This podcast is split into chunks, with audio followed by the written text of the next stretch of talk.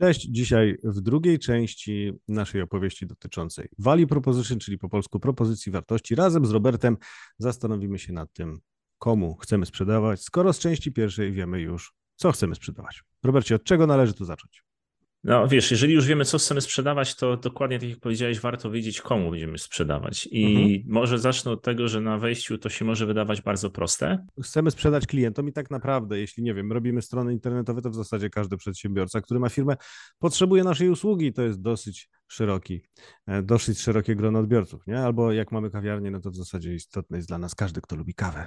Tak, no ja bym to nieco zawęził. To znaczy, ja jestem zwolennikiem, e, może nie tylko nawet ja, ale e, te metodyki, które stosuję, one e, są nastawione na sprzedaż tak zwaną selektywną. O tym już wiele mhm. razy mówiliśmy. I elementem value proposition, według mnie, według tego, w jaki sposób pracuję, jest przygotowanie pewnej, pewnego, nazwy to awatara. Ostatnio może takie dosyć modne ponownie mhm. słowo, ale takiego pewnego obrazu tego klienta, do którego będziemy sprzedawać. I jak się okazuje, samo, to to już nie jest takie proste. No właśnie nie. Okay. Właśnie nie. Persona jest dopiero, bym powiedział, trzecim elementem w tej mhm. układance, ale zacznę od pierwszego. Pierwszą rzeczą, którą, na które, albo pierwszym, pierwszymi pytaniami, na które powinniśmy sobie odpowiedzieć, to czym charakteryzuje się potencjalnie nasz klient w rozumieniu firma, mhm. do której będziemy szli. Czyli to nie jest tak, że możemy sobie powiedzieć na przykład, nie wiem, branża budowlana. Mhm. No I już to, to jest zbyt szerokie. w branży budowlanej. Tak, no i teraz bardzo dużo firm tak robi. Ja zachęcam mhm. do tego, żeby trochę bardziej się temu przyjrzeć. Czyli jeżeli mówimy o selektywności w, w rozumieniu te, te, te, tego budowania wartości oferty dla pewnej grupy z branży budowlanej, to powinniśmy się zastanowić nad tym, co charakteryzuje tych klientów, z którymi na przykład już mieliśmy sukcesy mhm. sprzedażowe, bo to możemy takowe mieć, albo które e, zakładamy, że posiadają takie problemy lub wyzwania, które my jesteśmy w stanie zrealizować, pomóc y, rozwiązać. Mhm. I to, to fajną rzecz powiedziałeś, bo to nie do końca jest tak, y, drodzy Państwo, że rysując sobie awatar, e, awatar naszego klienta, musimy tylko i wyłącznie bazować na wiedzy wyciągniętej z grubego palca. My tu mamy jakieś doświadczenie jako firma i możemy sprawdzić, z którymi klientami pracowało nam się lepiej, a z którymi gorzej. I to nie do końca musi wynikać z tego, że jednych lubimy, a innych nie, tylko pewnego rodzaju specyfika e, naszej firmy plus specyfika firm naszych klientów powoduje takie, a nie inne konfiguracje, które po prostu pracują lepiej niż inne. No i teraz super by było takie konfiguracje namierzyć. Dokładnie tak. I teraz to, to, jak możemy do tego y, się zabrać, to zacząć właśnie opisywać pewne cechy charakterystyczne. Weźmy pod tak uwagę tak wciąż tą branżę budowlaną. Wiadomo, że w branży budowlanej występują firmy nie wiem, nie chcę używać nazw, bo tutaj nie chcę nikogo reklamować, ale wielkie spółki Skarbu Państwa, które mm, budują autostrady i nie wiem, miasta e, i są e, spółki czy firmy jakiegoś tam e, pana Kowalskiego, który ma ekipę czterech osób i co jakiś czas coś tam pomaluje. Nam zależy na tym, żeby określić, jaki konkretnie, jaka konkretnie cecha charakterystyczna tej firmy budowlanej będzie dla nas najbardziej adekwatna, czy najbardziej pasująca. I na przykład możemy powiedzieć, niech to będzie firma, która zatrudnia maksymalnie 100 osób. I to oznacza, że jeżeli będziemy szukać naszego potencjalnego klienta w sposób proaktywny, to nie będziemy od razu uderzać do firm, które mają 1000 czy 1500 osób, bo będziemy wiedzieli, że to nie jest nasz target. Mhm. Druga charakterystyka to może być na przykład wielkość obrotu.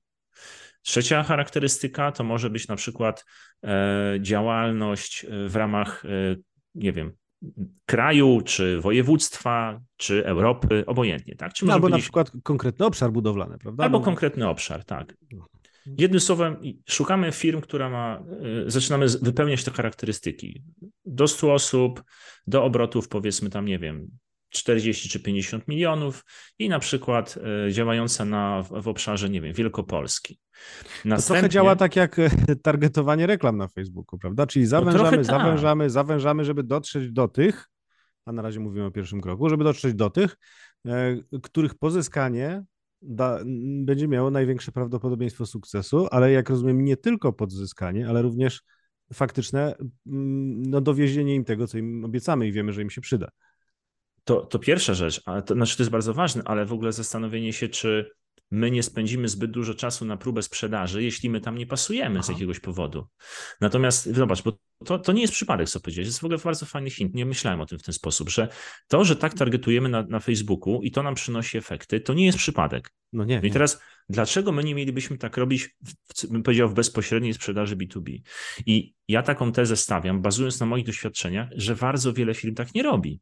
Mhm. Tylko właśnie mówi, no my sprzedajemy do branży IT, my sprzedajemy Oczywiście do branży my nie chcemy przecież y, zmniejszać sobie szans sprzedażowych. No przecież no, jeśli nie no tak. będziemy tak. sprzedawać wszystkim, no to mamy automatycznie mniejszą szansę zarobienia dużych pieniędzy, prawda? To tak, a albo mamy mniej leadów, albo mniej szans sprzedażowych w lejku. Tak jest. Czyli możemy po prostu robimy sobie mniej, jakby to powiedzieć, sztucznego ruchu. Tak jest. I teraz, co jest mega ważne, w ramach tych charakterystyk powinniśmy sobie podzielić te, te charakterystyki na dwie części.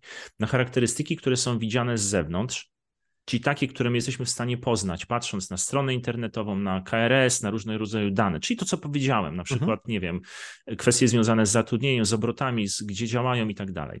To trzeba się na tym zastanowić, bo w każdej branży, w każdej firmie te charakterystyki mogą być inne. Ale są też takie charakterystyki, które wymagają spotkania wymagają rozmowy z klientem. I tu już nam się pojawia po raz kolejny ten element niesprzedawania. Bo mhm. jeżeli my wiemy, że żeby zaklasyfikować bądź zdyskwalifikować daną firmę jako naszego potencjalnego klienta, to musimy odbyć z nim spotkanie. I teraz celem tego spotkania będzie pozyskanie informacji na temat tych charakterystyk, których nie wyczytamy, nazwijmy to, w szeroko pojętym internecie.